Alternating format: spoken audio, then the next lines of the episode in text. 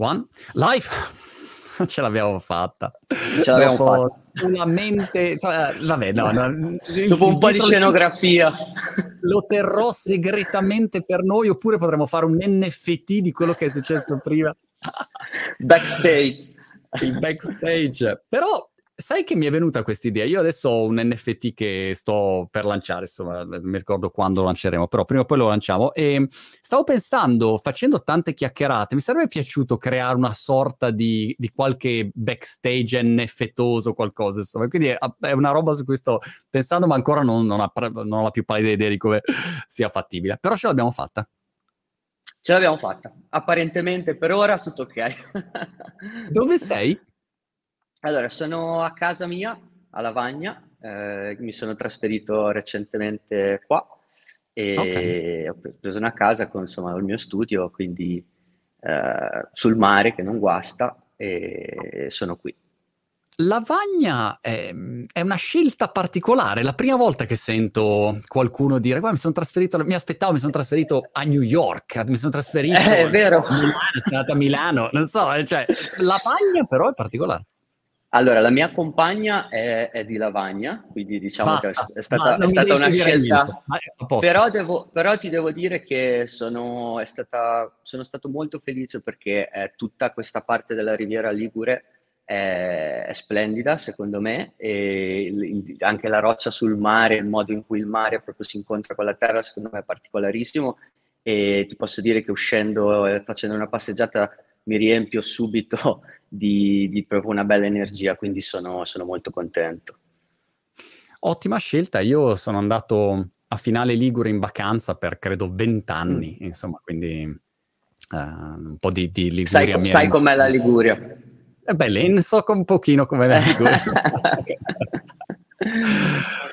Ma ehm, pensi che Lavagna impatterà la tua carriera artistica a livello creativo? Cioè... Sì, sicuramente. Okay. Cioè, è, stata una, è, stata una, casa che ho scelto assolutamente con, con un po' di, di, di, di, cose che avevo idealizzato, quindi soprattutto questo rapporto un po' più vicino alla natura, la, la posizione, il fatto dopo, ora vengo da un periodo dove ho avuto le, lo studio esterno dalla mia abitazione e dentro questo processo invece ho proprio capito che volevo avere lo studio in casa e ah e quindi ho cercato appunto una casa che, che, soddisfacesse un po' tutte queste cose che avevo idealizzato, quindi eh, essendo una cosa che proprio mi sono costruito nella mia mente e poi mi sono andato a trovare, a cercare, quindi sì, credo che impatterà molto ed era proprio anche un po' l'idea alla base, no? Eh, di vedere come questo cambiamento, come questa nuova situazione poi influirà chiaramente anche sulle mie scelte artistiche, su, su, sulla produzione il, il, fatto di avere lo studio in casa, io lo studio in casa e mm. da un lato lo trovo fantastico, nel mio caso è fantastico perché sono tendenzialmente pigro, quindi devo solo muovere tre passi e poi inizio capito, a fare le mie cose, quindi è molto facile. Dall'altro lato è chiaro che serve una buona organizzazione familiare. So, tu hai figli o non hai figli? No, no, no. Ok. E, ehm, quindi è più facile senz'altro, però insomma con, con la tua dolce metà c'è questa organizzazione familiare da trovare dove a volte si perde, questo vale probabilmente per tutti quelli che hanno cominciato a lavorare in remote working anche, si perde questo confine tra sto lavorando o sto, sono pronto a essere disponibile per la famiglia. A volte eh, uno si dimentica di dirlo e dà per scontato che gli altri sanno che stai lavorando, invece Invece no, un po' di tempo fa stavo registrando un'intervista, credo con Moby, e ad un certo punto ho sentito mia moglie che cantava Frozen a squarciagola, ok? e io ero in diretta con Moby, non potevo dire ero fermo lì e sentivo lei dicevo no, quindi mettevo muto il microfono.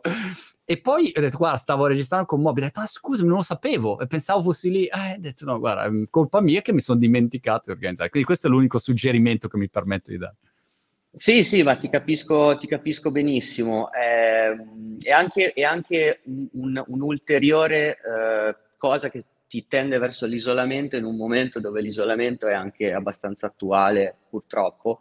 Eh, però il mio lavoro è molto intimista, direi, quindi tutto sommato è dove mi sento a mio agio e dove, dove poi eh, la, la, mia ricerca tende, quindi uh, non mi piaceva proprio l'idea di spezzare eh, attraverso una sorta di momento di viaggio un percorso che invece sulla mattina specialmente uh, na- nasce molto in base no, al risveglio e poi ti permette subito di essere on the case su, su insomma, un una sensazione, un qualcosa che, che, che, ti ispira al mattino, che solitamente è anche un buon... Io non sono molto amico del mattino, però quando mm. poi effettivamente invece il mattino lo riesco a vivere mi rendo conto che è una, una risorsa importantissima. Eh, il mattino a loro in bocca, dicevano quelli più anziani eh, di noi. È vero. È vero. Tu di che cosa hai bisogno nel tuo studio? Perché ad esempio un amico che si chiama Matteo Pugliese che fa sculture ha bisogno della cosa, dell'acciaieria, della, delle cose, cioè, una quantità di oggetti proprio fisici da, da muovere, la, la fornace, sto, sto, dicendo le robe sicuramente sbagliate, però certo. eh, tu, diciamo, il materiale primario di cui hai bisogno qual è?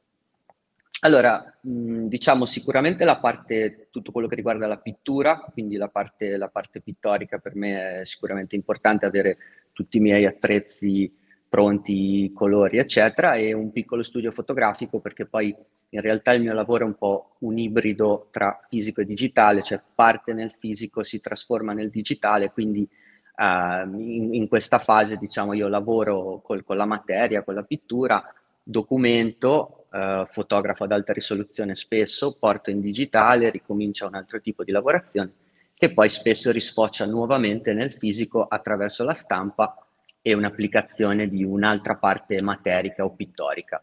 Quindi è insomma un, un ciclo abbastanza serrato e, e, e, e, mi piace. E l'NFT ha stimolato tantissimo questa mia propensione già innata per uh, la sperimentazione anche insieme all'arte digitale, a quello che è il medium digitale. E quindi in questo momento sono molto ossessionato su, su questo back and forth, su questa diciamo contaminazione serrata quindi vivo un po' fisico, passo digitale, ritorno fisico e, e, e, mi, e mi, piace in questo momento, mi piace molto questa, questa esplorazione. Tu però, ehm, diciamo, sei nato solamente ehm, fisico, analogico, diciamo, all'inizio eh, era solamente quel tipo di, um, di creatività oppure sin dall'inizio comunque volevi mischiare, a prescindere pre-NFT, pre-cripto, però mm-hmm. diceva l'idea di mischiare? No, mi piace, mi piace, mi è sempre piaciuta l'idea di mischiare anche perché per parecchio tempo mi sono dedicato molto alla fotografia, quindi principalmente alla fotografia digitale. Quindi di conseguenza per me è questa, questo, questo, come dire, questo, questo blend, questa, questa, questa fusione no, tra uh, una dimensione analogica e una dimensione digitale è, è protagonista per me ormai da, da, da diversi anni e, e fa anche parte un po' di quello che voglio esplorare attraverso la mia ricerca, perché credo che la nostra società sta vivendo un po' questo momento di evoluzione quasi da corpo a macchina, se vogliamo, no? E magari la prossima generazione nascerà con la mano già pronta per, per appoggiare il telefono sopra. E, e, e a tutti gli effetti, esatto, pollice, super pollice. E, il pinky, qua in Inghilterra si dice il pinky, sei sempre col pinky che tieni, capito? Cioè il pinky ormai che ha, la forma vicino. Però a differenza, cioè la cosa che secondo me è molto interessante, io per esempio non, non, non demonizzo per niente lo sviluppo della tecnologia e credo che oggigiorno, per esempio, noi già viviamo con lo smartphone come se fosse una specie di prolungamento della nostra, della nostra vita, della nostra identità, delle funzioni che dobbiamo svolgere, delle attività di ricerca dalle più banali alle più complesse. Quindi credo che questa, questa fusione in un certo senso sia, sia, già in atto e probabilmente poi con, con, il metaverso e con le cose che verranno, che sembrerebbe che mm. arriveranno nel futuro, sicuramente questa cosa andrà, andrà ancora di più in evoluzione. Però vengo anche da un'epoca analogica, cioè io faccio arte da 15 anni, sono partito come street artist a Londra e per capirci i social non, non esistevano, cioè eravamo agli albori di Facebook e Instagram non esisteva, quindi ti puoi immaginare, si può parlare di, un, di una era, di un'epoca completamente diversa. E mi reputo fortunato ma semplicemente da un punto di vista di knowledge, no? di, di, esperienza, aver vissuto anche l'altra parte, diciamo, della, della medaglia, Immagino che a oggi sembrerebbe assurdo. Strano, eh, però penso che ti dia una profondità diversa, ecco, rispetto a vedere solamente un, momento. Eh, prima di entrare nel merito, diciamo, del tuo ingresso cripto e ho mille domande da farti, mille curiosità su questo nella mia totale ignoranza artistica e cripto cosa, mi sto eh, ormai immergendo 24 ore al giorno e ogni volta più mi immergo meno capisco, ecco, questa è la mia ormai naturale situazione. Però um, ero curioso di una cosa, ma tu hai sin dall'inizio eri l'artista di turno a scuola, eri super bravo in disegno, come si chiamava? Eh, cioè, d- dall'inizio l'hai visto che era qualcosa che ci prendevi? Assolutamente no. Assolutamente ah, okay. no.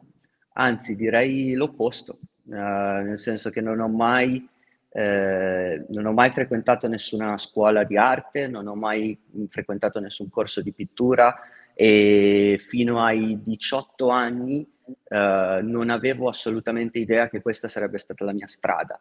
Eh, è, è, avvenuto in una sorta, con una sorta di, di, epifania, se vogliamo, e ho capito che appunto io ho avuto la, for- la fortuna che mi sono spostato a 18 anni a Londra in un momento molto importante perché era dopo l'esplosione di Banksy, quindi a Londra c'era, è stata proprio la nascita della, della, Golden Age del movimento della street art. Ti sto parlando 2005-2006.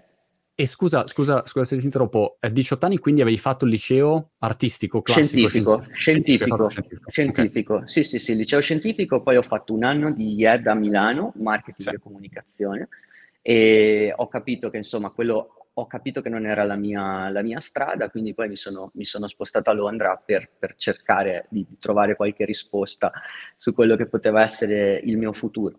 E, ehm, considera che io sono sempre stato molto affascinato da, uh, da quello che le, le, altre persone non fanno, cioè quindi ho sempre ricercato un modo un po' alternativo di, di, di vedere le cose, questo mi, mi accompagna da sempre uh, più che appunto la mia, la mia, scelta poi di essere un artista.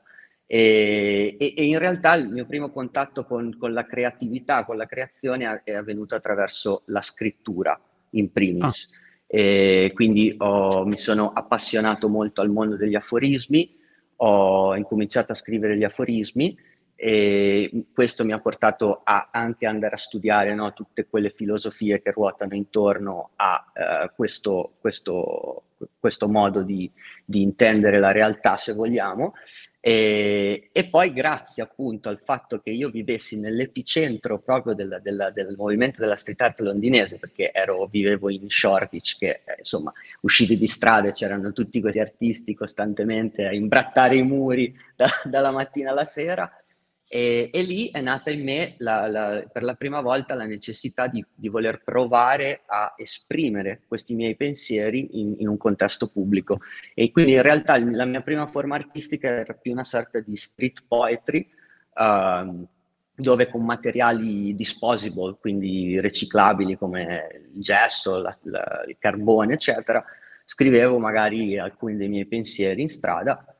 Poi questo mi ha portato in realtà da lì si è aperto un, uh, la tana del bianconiglio perché poi mi sono assolutamente, ho capito che quella era la cosa che mi faceva sentire vivo in un certo senso oh. e mi ha portato a uno studio molto più approfondito poi di quello che volevo fare in strada. E, però ecco, da lì insomma è stato un, veramente un, un, passaggio importante per me. Londra ha sancito diciamo la mia, la mia nascita artistica. Il, il, il passaggio, ma eh, domanda, quando tu hai detto, vabbè, vado in strada, eh, non eri mai andato la prima volta, cioè devi chiedere un permesso, hai chiesto ad altri che erano lì, cosa hai fatto? Allora, la, la, il motivo per cui ti dicevo che ero molto fortunato è che in quel periodo lì, in Shoreditch, comunque principalmente in East London, praticamente era legale e anzi gli stessi negozianti delle vie principali avevano piacere che gli street artist eh, lavorassero in strada costantemente, quindi principalmente la, la via principale era Brick Lane, dove era una sorta di free zone per, okay. per, l'arte, quindi non c'era un, come dire, nemmeno un rischio di, di doversi imbattere in situazioni spiacevoli contro la legge. E per questo che secondo me si è trattato veramente a tutti gli effetti di una golden age, no? E a tratti mi ricorda molto quello che stiamo vivendo con gli NFT, che sono quei momenti di cortocircuito assurdo che se hai la fortuna di viverli capisci perché sono speciali, eh, ma che non, non, non, è così semplice che, che si presentino durante, durante, la storia. E quindi ti dico, no, è stata una cosa abbastanza, abbastanza naturale. Poi sì, ho, ho, ho, anche espanso il mio raggio d'azione col tempo, però ripeto, in quel periodo a Londra c'era veramente una sensibilità molto alta su questo tipo di lavori è stato il periodo in cui per esempio i Banksy venivano portati via dalla strada, e quindi si era proprio creato un vero e proprio caso mediatico anche di, di, come poi in realtà le autorità dovessero rapportarsi a questo tipo di fenomeno. Quindi ho avuto la, la fortuna di vivere quella, quel momento lì. Quel momento. Sì, quel momento lì assurdo. E per imparare co- come hai fatto? Da autodidatta sei andato a scuola? Ti sei... No, no, no, assolutamente no. Guarda, io sono un, un, un fermo credente della, del, dell'essere un, un, autodidatta, nel senso che principalmente, specialmente nel, oggigiorno, per chi ha veramente voglia di imparare e soprattutto capisce cosa vuole imparare, perché molto spesso in realtà credo che la difficoltà sia proprio nell'isolare la zona di interesse Um, però ecco, una volta che uno capisce cosa vuole fare attraverso sia la pratica e sia eventualmente una ricerca privata, può assolutamente arrivare al risultato e anzi, spesso questa cosa è anche meglio, specialmente in ambito artistico, perché magari facilita la creazione di uno stile molto più originale e uh, basato su insomma un qualcosa di magari autentico e, e introspettivo. Scusa, mi sono distratto un attimo perché ho visto che hanno aperto e chiuso la porta con la mia gatta che è comparsa all'improvviso, ma ha guardato come dire che adesso fai. La mia gatta pensa sempre, eh, secondo me, che io sia l'intruso. Cioè lei mi guarda come dire, ma cosa ci fai certo. a casa mia? Cioè, ti, vai un attimo. E quindi ho avuto un attimo così di, di cortocircuito matrixiano. Senti, ma questo... Mh, mm, cambio epocale, direi, del mondo cripto per l'arte che ha determinato, um, secondo me, tanti cambiamenti. Un cambiamento ovvio è che, um, ti faccio il caso di Fede Clapis, che conosco da tanti anni. Mi ricordo che un anno um, l'ho invitato a un evento business tech, di quelle robe noiose che facevo io, e, e, lui arrivò e disse basta io smetto di fare robe sui social eh, farò l'artista e io mi ricordo che cioè, mi sono messo a ridere, ma, ma così, tutti si sono messi a ridere dicendo ma cosa l'artista? E eh, probabilmente parlando così anche dietro le quinte ho detto guarda, pensaci bene, fare cazzate, muori di fame a fare l'artista, no? Poi eh. se mi sposto adesso, credo, mi ha regalato un quadro suo un po' di tempo fa che ho tenuto sempre lì in un angolo, no? Nell'ultimo periodo ho detto aspetta vado un attimo a rispolverarlo, magari lo metto in cassaforte, non si sa mai. cioè, è cambiato radicalmente il peso eh, di un artista, le possibilità di un artista, la possibile internazionalizzazione di un artista che in un momento può essere conosciuto. Cioè è veramente un cambio straordinario. Questo vale per l'arte, ma um, sarà così anche in tanti altri settori. Come l'hai vissuto tu? Cioè quando è che hai fatto il primo passaggio criptocoso? Allora, io mi sono appassionato a, alle criptovalute relativamente tardi, ma comunque qualche anno fa, intorno al 2018, proprio per questa passione un po' che ti dicevo per andare a ricercare sempre l'alternativismo in un certo senso delle cose, quindi tutto quello che un po' esce dagli schemi mi ha sempre interessato. E incontrando relativamente presto la blockchain e le criptovalute, ho incontrato abbastanza presto il mondo degli NFT quindi diciamo che eh, inizio 2020 Uh, eh, attraverso questa app decentralizzata che non so in quanti si ricorderanno che si chiamava Sent, costruita su Ethereum, eh, a cui ero arrivato andando nel sito di Ethereum, vedendo la lista delle DApp e andando poi a una per una aprirle per vedere cosa stavano combinando, no? anche tornando al discorso di, di comunque un po' essere autodidatti, cioè alla fine spesso è un po' la curiosità e il darsi da fare che ti porta poi a, a scoprire magari dei mondi che pensavi che non, insomma, che, che non potessero esistere. Però ecco, io sono entrato quindi relativamente presto in un momento dove non, eh, assolutamente non esistevano i volumi e, e, e i numeri che, che, che, oggi contraddistinguono l'NFT, ma nello stesso tempo ai miei occhi è stato veramente chiaro fin da subito che si trattava di uno strumento rivoluzionario, non tanto, cioè, sia da un punto di vista sociale, sicuramente, anche se io non sono molto interessato al lato politico, ma anche per il discorso del, proprio del mercato dell'arte e soprattutto un qualcosa che in questo momento potesse mettere in discussione la figura del middleman che secondo me è un po' da tutti noi e dalle persone identificate come una cosa che, che è cresciuta di potere in maniera smisurata in questi ultimi periodi, epoche e tempi. E quindi ho colto subito e per me è stato, è stato veramente un, da subito un colpo di fulmine, una folgorazione e mi, e mi sono uh, buttato anima e corpo anche molto facilitato dalla prima pandemia. Okay. Perché praticamente inizio 2020, considera che poi gennaio, così ho incominciato a capire, ho incominciato un po' a vedere cosa succedeva, se c'era qualcosa anche in Italia, mi ricordo al tempo c'era un gruppo su Telegram uh, con penso 150 persone, una cosa del genere, ho incominciato a conoscere i, primo, i primi criptoartisti italiani, ho incominciato a fare amicizia, mi sono preso il mio tempo per chiaramente studiare, perché era una cosa che secondo me richiedeva assolutamente del tempo per, prima di agire. Quando mi sono sentito pronto, ho mosso il mio primo passo, tra le altre cose. E qual è stato il primo, diciamo, approccio? Allora, io appunto, avendo, incominciando a frequentare questo, questo, questo, piccolo circuito, che ripeto era veramente piccolino, per esempio ho fatto amicizia con uh, Mattia Cuttini, che è uno degli OG italiani assoluti in quanto tokenizza dal 2018, insomma su Super Rare, quindi ti parlo veramente di, di, di una persona che era lì quasi dall'inizio. E sono, è, nata un'amicizia, è nata un'amicizia vera, spontanea, eh, anche perché anche lui a livello di ricerca artistica è assolutamente una mente interessante.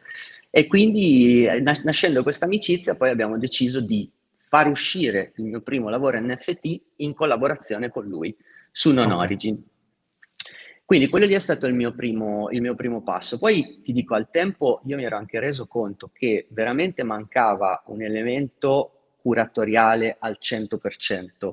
Quindi molto spesso si trattava di un flusso diretto di token che venivano fatti, pam, messi fuori come una sorta di gettata, no? in un mercato che comunque era costantemente in movimento senza magari soffermarsi troppo su anche un discorso di spiegazione, un discorso appunto di curazione, di presentazione del lavoro. Quindi in questo primo progetto mi sono, mi sono preso del tempo, anche in questo caso, per, per, invece portare una cosa che per me comunque è fondamentale, perché poi in realtà la mia maggiore fonte di ispirazione è il concetto che sta dietro i pezzi, più che i pezzi stessi.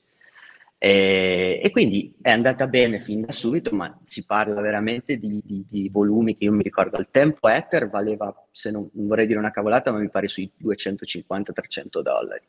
Quindi si, si, si, si, parlava di vendere magari un'opera a un Ether, Chiaro. questo genere qua di, di mercato, insomma. Però cavolo, io mi ricordo la prima volta comunque che, che, che avevo venduto un'opera e mi sembrava il, il, giorno più bello della mia vita perché, ma a, al di là del discorso di a, economicamente, è, la, è stata la maniera paradossale in cui io ero riuscito a ottenere questo risultato, capito? Quindi per, per me, che ripeto, è, è, l'unicità è veramente un fattore importante. Mi sentivo come che stessi vivendo una cosa eh, magica in un certo senso. Ma la promozione in quel caso, cioè per farsi conoscere, ehm, semplicemente era caricavi e in quel caso piattaf- le piattaforme avevano bisogno comunque di, di, opere, quindi c'era una promozione interna alla, alla, piattaforma, oppure avevi già necessità di fare una, un lancio programmato, una comunicazione mirata? Allora, da subito, appena entrato, mi sono reso conto che tutto girava intorno a Twitter. Ok. Ok, cioè Twitter era l'epicentro come lo è tuttora del mondo dell'NFT o comunque delle cripto in generale, perché essendo stato l'unico social che non ha perpetrato il ban, poi fondamentalmente la community cripto si è concentrata su Twitter. E ti dirò che usandolo, perché io prima di entrare nell'NFT non avevo mai usato Twitter in vita mia, venivo magari da cose più standard come Instagram, in realtà mi piace molto e tuttora uso Twitter con piacere, cosa che invece non avrei mai detto.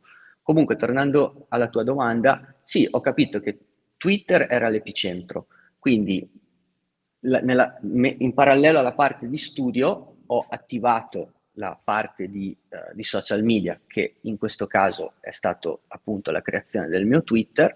Ho cercato di creare insomma engagement, di, di creare un, anche se un piccolo seguito e quindi poi sono arrivato appunto al momento di, del lancio di questo token dove comunque la, la promozione era, era diciamo, è stata, è stata aiutata da Twitter, ma una cosa come 100 follower in target su certo. Twitter di quel periodo eh, valevano comunque più di, non lo so, un milione di follower generali di un qualcosa certo. che chiaramente è su una scala enorme e quindi essendo un circuito che era veramente piccolo e Twitter facilitando molto la, diciamo, fusione organica dell'algoritmo, permetteva comunque di in poco tempo raggiungere un po' tutta quella che era la community. Poi chiaro che come in tutto, se comunque non, non, non, ti prendi il tuo tempo per capire come funzionano le cose, non vanno lo stesso, però sicuramente Twitter ha, ha facilitato molto. E poi ovviamente c'è un'opera deve funzionare, deve, deve piacere, deve essere interessante, certo. deve essere qualità, cioè, perché se no eh, tu puoi fare tutte le promozioni che vuoi, ma poi insomma il, no, se è un prodotto scarso poi non è che vai lontano in ogni caso, no? quindi questo è un aspetto sì. importante. Ma eh, se tu dovessi dire facendo un salto ad oggi e anche paragonandolo magari rispetto a un anno fa, che per chi magari stesse ascoltando mm-hmm. e gli sembra un breve periodo di tempo, però lo sappiamo, nel, nostro mondo digitale e nel mondo cripto in particolare è, è, un'infinità, perché ogni nanosecondo cambia qualcosa e nasce qualcosa di nuovo e quindi evolve veramente in modo rapido. Come è cambiata la base di utenti che acquista opere d'arte ehm, sui vari super rare, eh, NFT, mh, mm, OpenSea, eccetera, eccetera? Allora, ti direi che si è sicuramente ampliata, specialmente grazie ai PFP projects, quindi ai collectibles, quindi uh, questi progetti con magari 10.000 pezzi generati eh, con, con, arte generativa, con i vari tratti che formano una collezione di 10.000 collezionabili unici che poi sono anche alla base di quelle che sono un po' i nuovi trend di community social no? che si crea attraverso l'acquisto di queste opere. Quindi sicuramente su, co- con l'esplosione della collectible season il mercato si è ampliato fortemente uh, perché appunto i, la barriera d'ingresso del prezzo, che solitamente è quello che un po' prima spaventava anche chi magari non aveva già degli investimenti in cripto a monte, chiaramente si è abbassata notevolmente perché comunque per uh, comprare uno di questi collectible project, project o per mintarlo direttamente dal sito, solitamente si parla comunque di importi abbastanza ridotti. Quindi questa, diciamo, um, questo, questo modello ha permesso quella che è stata una vera e propria espansione, soprattutto per quello che riguarda il uh, modello dei collectibles. Per quello che invece riguarda le, le, le 1.1 e un po' più la parte diciamo, di fine art legata alle, all'NFT, non ho visto sostanziali cambiamenti, okay. se non che secondo me sempre più fondi stanno entrando e stanno assolutamente prendendo le misure per probabilmente diversificare il loro investimento uh, in cripto. Comunque durante questo ciclo abbiamo visto l'ingresso di uh, moltissimi uh, nuovi player all'interno dell'ecosistema delle criptovalute e credo che questi player che magari sono entrati ora per quello che riguarda gli investimenti un po' più tradizionali come Bitcoin e Ethereum, per capirci, nel giro di due o tre anni in realtà è lì che secondo me vedremo l'impatto di questo ciclo a livello di adozione. Um, le gallerie, scusami, quindi... come hanno reagito? Come stanno reagendo? Allora, le gallerie, le gallerie stanno re- reagendo con uh, discreta lentezza, secondo me, ma anche perché non è semplice per una galleria, eh, dover in un certo senso pensare magari di andare f- contro no? eh, quel, tutto quello per cui una galleria o il modo lavorativo di una galleria ha potuto funzionare fino ad oggi. Quindi ci sono stati dei, degli, dei player, credo che questa cosa sarà molto più facilitata soprattutto nelle gallerie nuove, che comunque, o gallerie piccole che stanno crescendo, che possono vedere nell'NFT assolutamente una, una risorsa e una possibilità dove magari altrove tante porte sono chiuse. Eh, chi, ha, chi, ha, reagito più, in maniera più tempestiva, secondo me, sono state le case d'aste, mm. cioè Sotheby's e Christie's. Io, io, stesso mi ricordo quando, insomma, i, i primi periodi che, che, che questi player uh, veni, sono venuti nel mondo dell'NFT a presentare cose, parliamo veramente ancora di una fase molto, molto, molto uh, embrionale. Quindi loro, secondo me, hanno saputo cogliere veramente bene e probabilmente la loro libertà di azione, essendo case d'aste e non gallerie, gli ha permesso anche di, uh, di, di poter lavorare in maniera più serena anche a dei progetti NFT. Ero curioso di sapere un tuo consiglio per quelli che sono um, dei, diciamo, de- degli artisti um, che ad oggi non sono nel mondo cripto e non sono digitali, mm. ma fanno appunto opere analogiche, magari sono bravissimi, magari dipingono, magari fanno sculture, insomma, beh, però sono fuori da questo mondo che suggerimento daresti um, a questa categoria di artisti che, che magari appunto non, non, conoscono, non sanno, non si fidano, e, però magari è una bella opportunità che potrebbero avere se l'affrontassero in modo giusto? Che, che suggerimento ti sentiresti di dare? Allora, prima di tutto di capire se effettivamente può essere una cosa che gli interessa o meno. E secondo me il modo migliore per capirlo è comunque prendersi un po' di tempo per indagare oltre le classiche, diciamo, uh, opinioni di fondo che poi in realtà non significano niente, quindi un, una cosa che vedo un po', secondo me, uh, limitante in generale è questo, questa superficialità, diciamo, nel, nel, uh, nell'approcciare magari un argomento che in realtà dedicandoci un pochino più di tempo si riesce a avere un'idea propria e basata su delle certezze. Quindi finito quel, quel momento di, di, di riflessione, a quel punto lì assolutamente non di partire, ma di prendere un ulteriore tempo per studiare, capire chi sono i protagonisti, eh, come comunque le dinamiche del mercato girano, eh, perché le dinamiche del mercato girano e quindi ah, dopo una fase di studio secondo me poi può diventare abbastanza chiaro anche per come un artista già quotato o meno può interfacciarsi nel mondo dell'NFT. Ma, ma, per essere in questo mondo devi necessariamente essere un artista, diciamo, digitale che sviluppa e fa i suoi cosi digitalmente con, al, al, PC o, o, c'è spazio appunto per, per, artisti, domanda chiaramente provocatoria, che, che invece arrivano da, dal mondo più tradizionale? C'è assolutamente spazio, c'è assolutamente spazio perché comunque uh, nel momento che un, un, un'opera, per esempio, uh, viene dedicata all'NFT e viene fotografata, diventa l'NFT stesso. Quindi in realtà è solo un discorso di intento e di interpretazione del medium.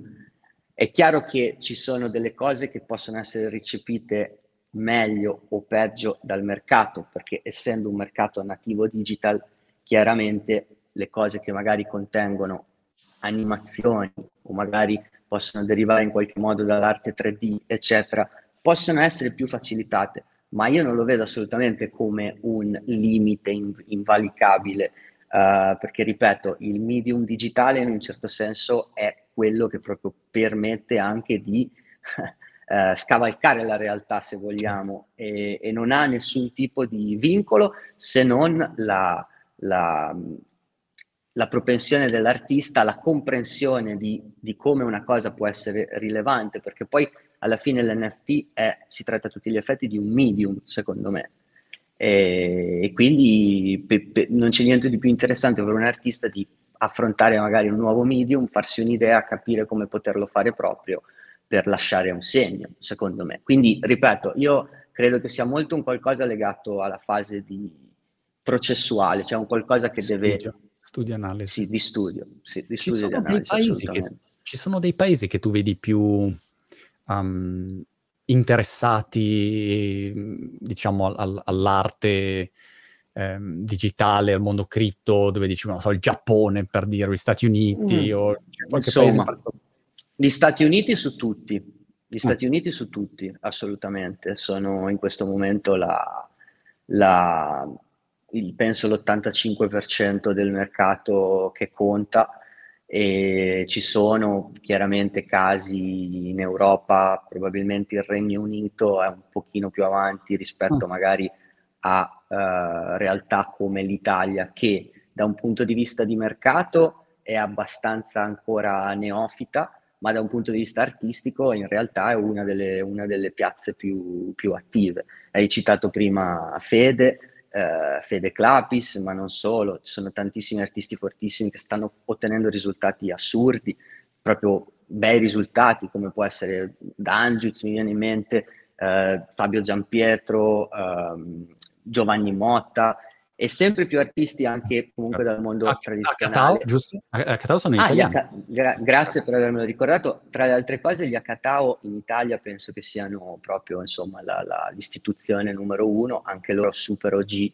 eh, super OG della prima ora.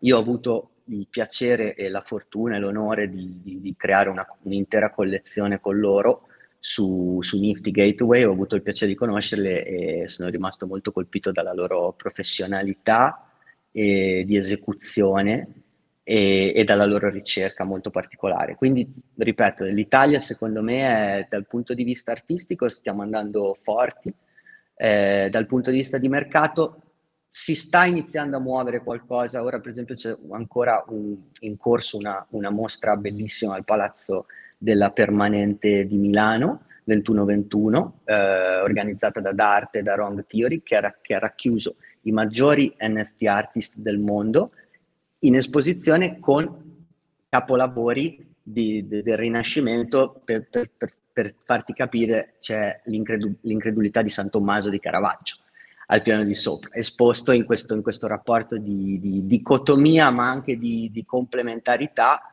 eh, come un po' a rappresentare passato, presente e futuro. E questa mostra ha avuto parecchia, parecchia interesse, ha suscitato parecchio interesse, parecchia copertura anche mediatica a livello nazionale, quindi insomma piano piano secondo me le cose si stanno muovendo, ma a livello di mercato l'Italia la vedo ancora abbastanza, abbastanza indietro. Abbastanza indietro, ma con, con sì. grandi eccellenze, diciamo, creative. Sì, come al solito un poi. classico della, dell'Italia, sempre così, chissà perché. Il, il, rapporto con gli artisti invece solo tradizionali o è, è, un po' come quello che è successo, io non so, l'ho vissuto per vent'anni col digitale, dove il digitale eri sempre lo sfigato, invece se uno faceva la pubblicità sul Corriere, mamma mia il Corriere, e poi magari tu fai capito, 20 volte i numeri che, di che fa un, un media tradizionale. Eh, però diciamo c'è sempre stata per tanti anni una grande così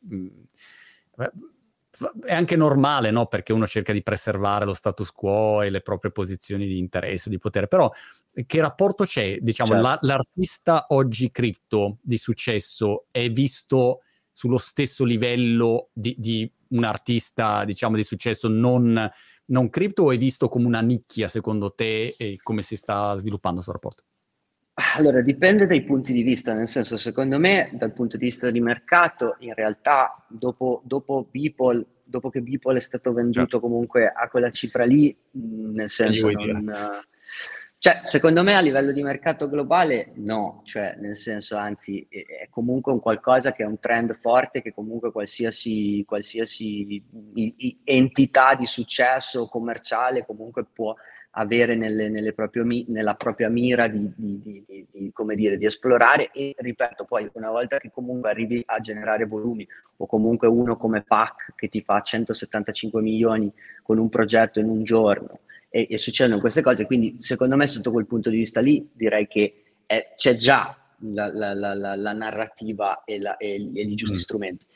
Per quello che riguarda invece il mondo degli artisti tradizionali, quello che ho potuto notare io è che fino a boh, 6-8 mesi fa c'era un, un discreto snobismo, ok? okay? Che, che, comunque è com- co- comprensibile secondo me, cioè nel senso non, non, non lo dico in maniera ostativa, eh, lo dico come dato di fatto, perché comunque sai, magari gente con, che è 20 anni che che cerca di, di, di, di, creare una carriera dal proprio lavoro, magari si vede artisti che, non lo so, nel giro di una settimana con un JPEG magari fanno uh, X soldi, quindi io capisco che possa... Però ti posso anche dire che nell'ultimo periodo invece ho notato netta, un netto cambiamento, mm, c'è sempre più gente interessata, sempre più artisti si stanno guardando intorno, c'è molta più curiosità, eh, c'è molta più... Mh, mm, eh, pianificazione su come poter incominciare anche a eh, essere eh, operativi no? all'interno di questo mondo. Quindi ti dico, sta, le cose, stanno, le cose stanno, stanno, cambiando. In fin dei conti, come facciamo a sapere da qui a dieci anni? Cioè, oggi noi magari chiamiamo come criptoarte una determinata cosa o come NFT un'altra, che poi in realtà con NFT è più semplice perché è la tecnologia stessa. Ma prendi un concetto come criptoarte, magari i libri di storia dell'arte da qui a dieci anni chissà che cosa attribuiranno no, a tutto questo, questo cortocircuito, però non c'è niente come la rottura che nel mondo dell'arte poi alla fine no, è, presenta degli, degli, elementi di novità, di innovazione e chissà dove porteranno. Quindi sempre più gente, secondo me, si sta rendendo conto che forse è meglio, come dire, almeno farsi un'idea più precisa di, di quello che sta accadendo. Quali sono i personaggi o le, mhmm, diciamo, le realtà che oggi fanno di più la differenza? Ehm, c'è qualcuno, come c'è, diciamo, nel, nei mondi mhmm, tradizionali, eh, che, che, determina il successo o meno una piattaforma? Faccio un esempio, se Spotify prende un artista e comincia a suggerirtelo, eh, quell'artista ti garantisco che fa dei numeri pazzeschi o YouTube con i creator, se te lo suggerisce, ti, ti fa alzare i numeri immediatamente, oppure ci sono esperti, magari c'è il grande esperto di vino che dice ah, sto vino è pazzesco e determina la vita o la morte di ehm, un prodotto in quel caso. C'è qualcuno oggi che tu vedi particolarmente rilevante quando uno lancia un progetto e dice beh, se questa realtà o questo tizio, questo influencer dicesse ne parlasse bene sarebbe un grande input oppure è una cosa più distribuita, decentralizzata? No, non è assolutamente più distribuita e decentralizzata, nel senso che più sale, certo la tecnologia lo è a tutti gli effetti, ma è chiaro che più sale la, comp- la competitività, più sale comunque la, la confluenza di, di, persone all'interno di questo circuito, sempre più difficile è chiaramente emergere come è normale che sia. Però è un'ottima domanda questa e secondo me porta a una riflessione interessante, cioè se io ti dovessi dare una risposta a oggi, l'influencer numero uno nel, nel mondo NFT o dell'arte dell'NFT sono i collezionisti, okay. che è secondo me una cosa molto nuova, molto nuova. È una cosa veramente nuova questa, è un trend che secondo me anche questo nasce con gli NFT a tutti gli effetti e oggi tanti collezionisti sono anche i gli influencer. Perché dici, Poi se questo sempre... collezionista compra sì, quest'opera, anche... allora... Sì, sì, ma anche proprio la comunicazione che, che, che, che loro portano, capito? È come se, diciamo, volessero uh, essere rappresentanti di questo mondo e quindi diventare anche opinion leader in un certo senso. Poi c'è sempre da fare distinzione tra il mondo dei uh, collectibles, quindi banalmente come può essere i CryptoPunks, e magari invece certo. un, un, un, cerchio un po' più ristretto di collezionisti che sono principalmente interessati agli NFT artistici, spesso uno di uno in, ma- in maggioranza, però ti posso dire che oggi gli influencer numero uno sono assolutamente i collezionisti. Eh, per esempio, vita e morte di, di, nuovi, di, nuovi, progetti PFP, poi spesso è se il collezionista X fa il tweet dove dice ah, ho comprato cinque caprette che bellavano di notte. Eh, e cioè tutti, ah, lui ha comprato, andiamo a comprare, quindi dai, oh, quindi facciamo... E vedi la, l'icona a forma di capretta, dice anch'io devo avere la capretta. Anch'io devo avere la capretta, esatto. Eh, cosa che, nel senso, io no, mi sono divertito anch'io spesso con i cioè nel senso mi diverto anch'io a volte con i collectible, non ho assolutamente niente di, di, come dire, contro, però non è quello che diciamo, mi, mi, mi rende più orgoglioso del, del mondo dell'NFT. È sicuramente una parte che è molto legata a un discorso di come evolverà l'identità digitale in generale, perché c- lì ce ne sarebbe da parlare parecchio. Però per quello che interessa a me, che comunque è l'arte, eh, diciamo che a me fa piacere essere un po' più associato al mondo di, appunto del, magari Giusto. delle 1-1 o dell'NFT che effettivamente nasce con la volontà di creare un, un'opera artistica sì, a tutti sì, gli sì. effetti. E, e l'altra cosa, se vuoi ti dico velocemente, anche importanti sono le piattaforme, perché chiaramente anche le piattaforme a oggi hanno in mano il 90% del potere, perché capisci che se una piattaforma come Super Rare o come Nifty decide di inserire un artista ed è basato semplicemente sul, sul, loro volere. Poi ci sono piccoli tentativi di DAO in corso, vedremo, però a oggi comunque diciamo un artista che è selezionato da una determinata piattaforma ha un, una, un certo uh, palcoscenico e rilevanza per poter appunto poi no, interfacciarsi col pubblico e aumentare le proprie possibilità di vendita. Quindi ti direi collezionisti e piattaforme. Chiarissimo. Per chiudere questa um, chiacchierata, quali sono i tuoi progetti futuri? Hai qualcosa in particolare che, che puoi dire chiaramente che ti, ti frulla in testa? L'ispirazione lavagnosa ha già cominciato a, a portare una qualche, una qualche, direzione? Su cosa stai, ti stai concentrando? Guarda, io non vedo l'ora ora di, di, di rimettermi abbastanza intensamente a dipingere perché ho fatto un, praticamente un sei mesi finali del 2021 a un ritmo fuori da ogni logica, e avendo avuto fortunatamente tantissimi drop, tantissime cose che ho, ho dovuto fare, quindi in realtà ora uh, vorrei veramente concentrarmi su uh, mettere in pratica la fortuna che mi è capitata, cioè di poter essere un artista e, e veramente avere il tempo di, di, di, di, farlo, no? Perché poi è sempre così, no? Parti con un sogno, poi ti trovi in mezzo e dici cavolo. Quindi no, in realtà mi vorrei un po'... vado a lavorare in banca. esatto, vado a lavorare in banca. Quindi no, vorrei assolutamente ritrovare un, questa, questa, dimensione con la produzione senza nessun tipo di... Uh, stress legato a eh, deadline, eccetera. Poi chiaramente per, per, come lavoro io ho un, uh, un rapporto con i collezionisti, quindi mi, io mi sento spesso comunque con i collezionisti.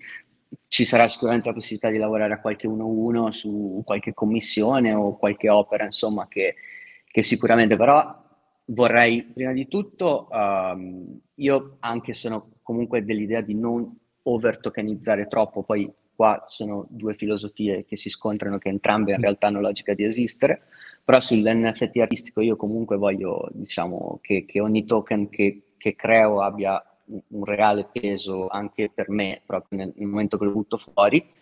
E, e, quindi non mi sto dando diciamo questa, questa corsa. Poi tante cose stanno succedendo, ho avuto, mh, il mio lavoro è stato esposto al MOCO, al Museo di, Museo di, Arte Contemporanea di Amsterdam, eh, questa, questa, mostra bellissima di, di, di, d'arte a Milano, ci sono altre mostre che sono in, in programma, quindi mi, mi, piacerà molto l'idea di eventualmente viaggiare, andare a eh, incontrare quelle che sono le persone che magari mi ci confronto digitalmente, quindi eh, mantenere il mio mercato così com'è, senza però avere quella foga di, do, di voler fare troppo, ecco. Certo. E, e, soprattutto devo recuperare molto il mio rapporto con, con, con, la, con, la, creazione, tra virgolette, o comunque col, col, mio flusso, che poi ha portato, credo, i miei lavori a essere magari apprezzati, nel senso che c'è effettivamente dietro un, una, una, guerra, una lotta intestina interiore e che, che, però mi fa bene perché mi libera e quindi voglio, voglio assolutamente co- concentrarmi su quello. Hai scoperto in questi anni qualche situazione uh, o qualche flusso di pensiero o pratico che ti che sai che quando avviene mh, mm, ti porta in una direzione creativa e dici ok, quando, quando parte questo, questo treno so che poi qualcosa viene fuori, partorisco qualcosa, poi a prescindere da, dal risultato finale, però sai che, che, viene fuori. C'è, come dire, sei riuscito a individuarlo sì. o è qualcosa di estemporaneo? No, no, no, prima era molto più estemporaneo, eh, prima era molto più estemporaneo e dovevo in un certo senso a un certo punto fermarmi e dire oh, eccolo, e correre e, e diciamo inseguirlo e, e, immortalarlo. Ora invece sono molto più uh, conscio del fatto che mi, mi servono le, le condizioni ideali per poter arrivare a questo tipo di uh, mood, chiamiamolo.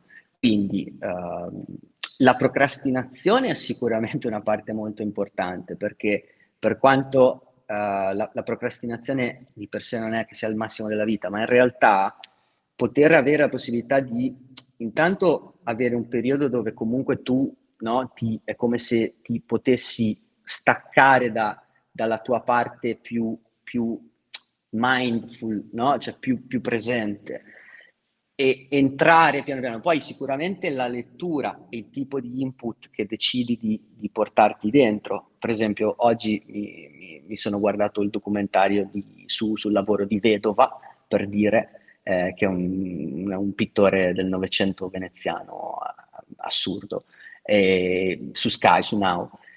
E cavolo, ecco, vedi, quella cosa lì mi ha, mi ha, veramente smosso e ho detto, wow, ecco, cioè, mi, mi sono sentito, no, veramente di nuovo.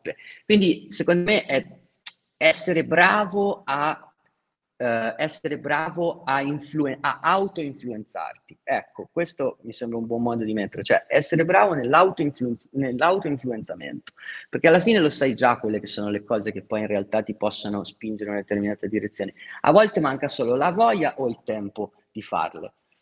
Quindi per me poi il, il, è più un, quasi un rituale, no? Cioè quello, delle, quello della creazione è quasi più un rituale. E comunque io mh, do moltissima importanza al processo, molto di più del, del risultato finale. Quindi cioè, per me l'opera in realtà è, è il processo, che non che vede tempi, nessuno mai. Che tempi hai di solito? Cioè Ma tempo... dipende, posso... Ah.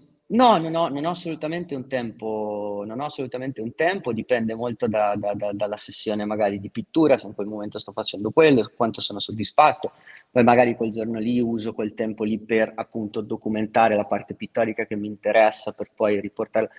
Quindi, diciamo, i miei lavori pos- possono impie- posso impiegare da, non lo so, da qualche giorno a qualche mese, in maniera molto, molto... Non, non, non mi piace essere eh, scientifico in, in, nel mio processo, cerco di, di, anzi, divido tra una parte dove in realtà mi occupo di tutte le cose più noiose, cioè che comunque sono importanti della, nella parte tecnica, no? come può essere, non lo so, la preparazione di un determinato colore oppure la, la creazione della silhouette, eh, quella parte un po' più diciamo, e poi la, la, parte che preferisco è quella dove invece posso andare un, insomma, un pochino più su, sulla mia dimensione di quello che voglio di fare in quel momento. E quello mi permette di sentirmi davvero liberi, libero, perché poi per me l'arte è quella cosa lì, è un, è un senso di libertà che io ricerco, è un, quasi una sorta di terapia, cioè è certo. quello che per me dà senso alla mia vita. Quindi eh, questo. Per sapere quando è finita un'opera è pronta, fai come il mio maestro di tennis che mi guarda e a volte dice, ah ok, questa, questo gesto che hai fatto mi ha dato una buona sensazione, a posto, eh, adesso a posto così. cioè è una roba, oppure hai per me una sì. tua... Quando non, la riesco più a, quando non la riesco più a sfidare, mm. quando, quando non la riesco più a criticare, cioè quando non riesco più a distruggerla. È lei che distrugge me. Quando mm. lei distrugge me, so che è finita quando io sono ancora, quando io mi sento ancora in diritto di, di, di, di poter dire qualcosa, distruggere, o io stesso di qualche modo volerla distruggere, eh, allora so che c'è ancora da lavorare. Quando invece lei mi sfida, allora so che, so che eh, okay. va bene, possiamo, possiamo, possiamo considerarla. capita mai, ehm, io non so, eh, non so appunto se segui qualche mio video, robe così, però Certo.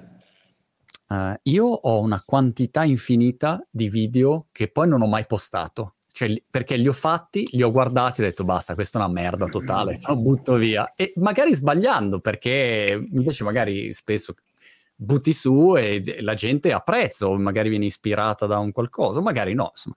Però ecco, cioè, a volte dici, ma no, forse anche no eh, hai, come dire, questa, questa, sindrome del distruttore oppure no? Allora, capita assolutamente, uh, però non è diciamo una cosa che mi succede spessissimo. Eh, okay. Tendo abbastanza a, se, cioè, te, tendo abbastanza a rimodellare finché non mi sento, diciamo, soddisfatto. Detto questo, può succedere assolutamente che appunto ho un archivio anch'io dove ci sono sepolti nei, nei meandri cose che poi magari arriva qualche amico a casa e dice ma cavolo, ma che figo quello lì. Ma ho detto, ma no, ma che figo, ma non l'hai visto? No, ma è fighissimo. Eh, però è così. Purtroppo quella cosa lì è un po', è un po personale, credo, no? Sì. E invece altre cose che, visto che hai citato i tuoi video, c'è cioè per esempio un libro che ultimamente ho letto che mi ha, che mi ha molto colpito, eh, è stato Antifragile di, di, Taleb, nel senso che... Ehm, questo, cioè, per me è stato molto utile per quello che riguarda nell'interpretazione dell'errore. Nel senso che chiaramente ormai sembra una frase fatta e che tutti dicono che eh, sbagliare è fondamentale. Ma secondo me, cioè, ed è una cosa che ho sempre pensato anch'io, però lì sono arrivato un po' più a avere una sfumatura che mi ha veramente indirizzato su un tipo di errore conscio, no? che però non, non, è un errore letale e quindi di conseguenza sarà sempre un qualcosa che, di positivo, no? Mm. Quindi nel capire e distinguere dove, dove, dove, arriva la parte letale dell'errore rispetto a invece all'errore che magari facendolo ti, ti permette di proprio prendere una scorciatoia per assurdo. Questa cosa mi ha, mi ha, mi ha veramente anche, infatti poi nel, nel mio flusso artistico, ho, gra- grazie a questa lettura, grazie a questa comunque influenza, ho riaggiustato delle cose che, eh, che, che proprio sono nate da, da, da, quest, da questo ri, ri, ridiscutere no? la, la, mm. l'utilità dell'errore. Eh, che ripeto, sembra un concetto banale, ma secondo me è, la, è probabilmente la chiave de, del successo. Sì, sì, l'errore catastrofale, oppure invece le, le, l'errore recuperabile. L'errore amico. L'errore, l'errore amico. amico. Peraltro Taleb bravissimo con uh, Antifragile, cervellone pazzesco e non capisco perché continui a, a criticare Bitcoin, il mondo cripto, su Twitter ha sempre questo atteggiamento insopportabile. È un peccato, è che io lo trovo un peccato perché eh, è una, una, testa così, dici, ma insomma. Comunque, molto bene. Caro, senti, non vedo l'ora di vederti a Lavagna, a Brighton o a Finale Ligure. Potremmo vederci a Finale Ligure sul eh, lungomare eh. e che così ci mangiamo una, una focaccia. Non so, c'è una voglia di una focaccina lì, qualcosa. Eh, La mattina scendo giù, io vado, vado al panificio. che invidia. Io invece vado qua, cioè il panificio dove la focaccia è tipo alta così, è una roba che gli dai di quelle legnate, e però dici, ma che focaccina oggi. Ma, bocca al lupo per tutto. Grazie, grazie Marco. Ciao, ciao, Grazie ciao. mille.